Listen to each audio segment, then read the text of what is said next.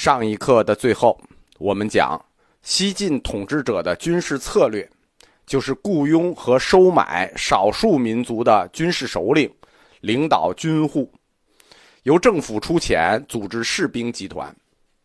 西晋的统治家族司马家，他们当年发动政变使用的三千高平陵死士，就是家族饲养的士兵集团。晋朝在实行士兵制的同时，必然要用戎胡制来补充兵源。这个政策体现了汉族统治者的隐秘心理：你们是一帮蛮夷，给你们钱过点好日子，你们就得给我卖命。没有任何文献资料记载过，戎胡制中这些胡，他们在此前的历史里是以什么样的生活方式生活在我们汉族的人群中。以及他们对汉族的这种人群生活、新环境的适应程度，很难想象，原来一个游牧民族以畜牧、游牧为主要生活方式的，在一个农耕为主的国家里，他们以何谋生？恐怕也只有当兵。胡族一进汉地，实际就是一个被压迫的阶级，在中国的生存环境是非常艰难的。首先，他们文化程度低。第二，他们没有谋生手段，所以也只能充当汉族人不爱做的军户，就是被雇佣当兵。也有为了钱替汉族人服徭役的，甚至有的时候，他们会被政府当作奴隶互相买卖，借以谋利敛财。我们永远不能小看一个民族在文化和信念上的顽强与坚持，即使他是少数民族。在强大的汉文化压迫下，许多处于汉地的这些外族部落，却神奇的将原来部落组织形式完整的保留了下来。他们在汉地里坚守着自己的文化，继承着祖先的制度。因此，有一个显而易见的预言，就是一旦这些部落中出现一个有能力的首领，站起来振臂一呼。势必可以将各个受压迫的部族迅速统一起来，即使这些部族并不属于一个民族。所以，胡族人在汉地内部就会迅速形成一个强大的军事集团。那么，历史上一旦这个异族首领出现了，就会使国家处于一个极危险的状态里。因果相续，这个历史没有偶然，都是必然。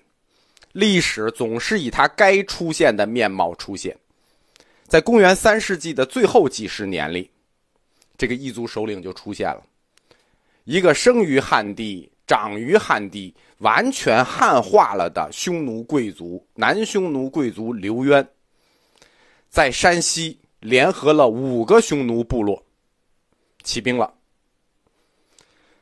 历来能成功入主中原的外族政权。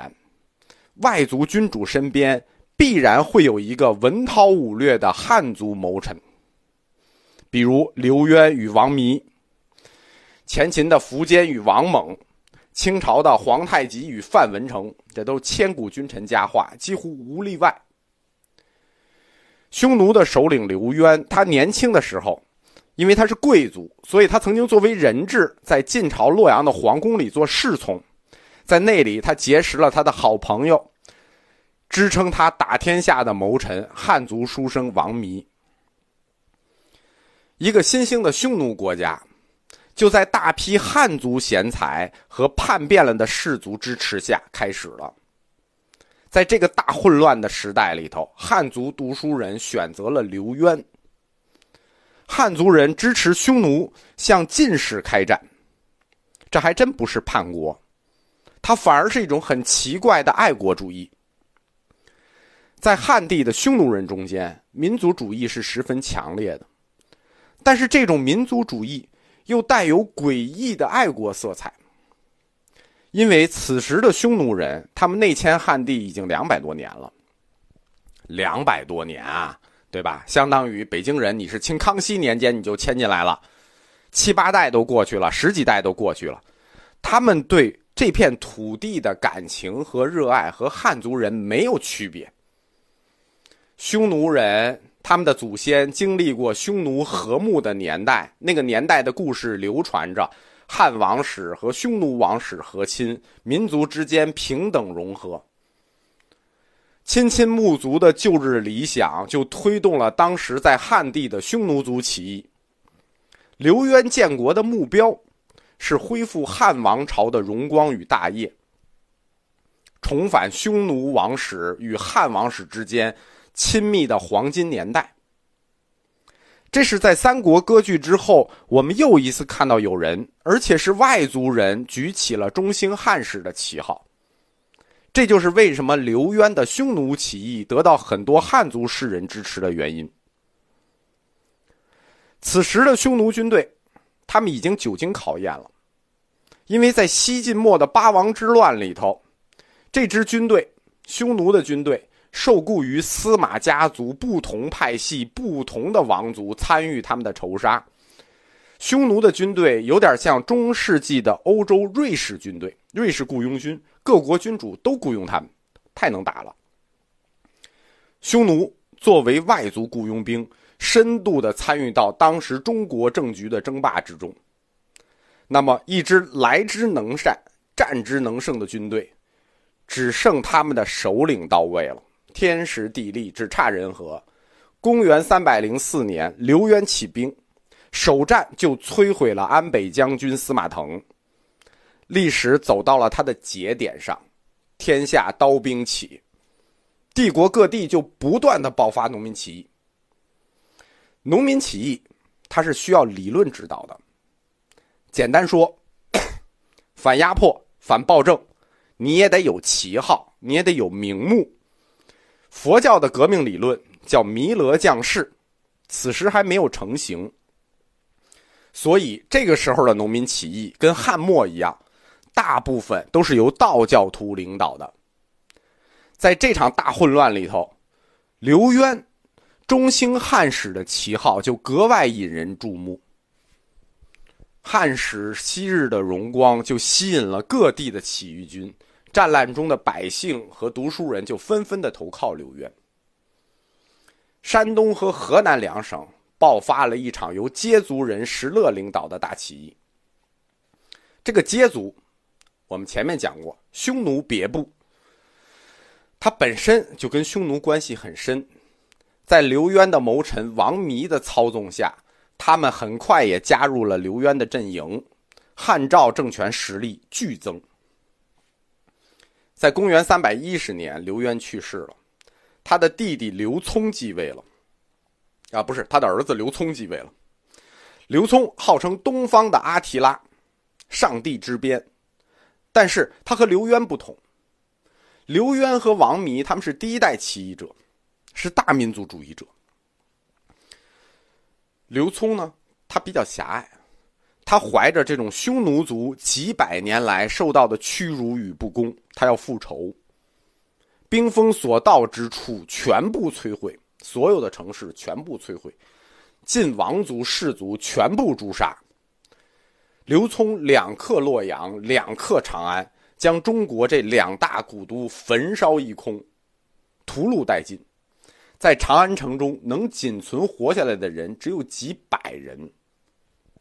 公元三百一十一年，洛阳陷落，就彻底瓦解了晋朝的抵抗。在洛阳陷落之前，这座北方的城市，士人和权贵。十有八九都逃到了南方。当长安陷落之后，强大的晋帝国就宣告灭亡。这一消息迅速沿着丝路传遍了中亚，整个亚洲为之震惊。公元三百一十九年，刘聪的继任者刘耀迁都到长安，完成了刘渊当年起兵的理想，就是中兴汉室。中兴汉室，你就一定要在汉室的首都建都，所以他一定要迁都到长安。其实这个理想也和刘渊起兵之时相去甚远，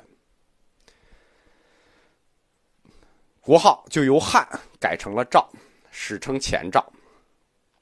但是刘耀迁都的这个吉祥的行动，将引发一个非常不吉祥的后果。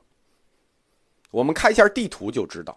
从洛阳迁都到西安，迁都就导致在北中国的版图上，帝国东部完全空虚，这就造成了十年之后前赵这个匈奴政权的灭亡。如果你建都洛阳，我们看一下地图啊，你建都洛阳，它是什么情况？它往上控制山西、河北，往下威胁中国南方，东边控制山东，西边控制陕西，位置居中，又是产粮区，军事调动都非常快捷，所以河南这个地方在军事上是一个完美的地方。河南古代叫做中原地区，这不是白叫的。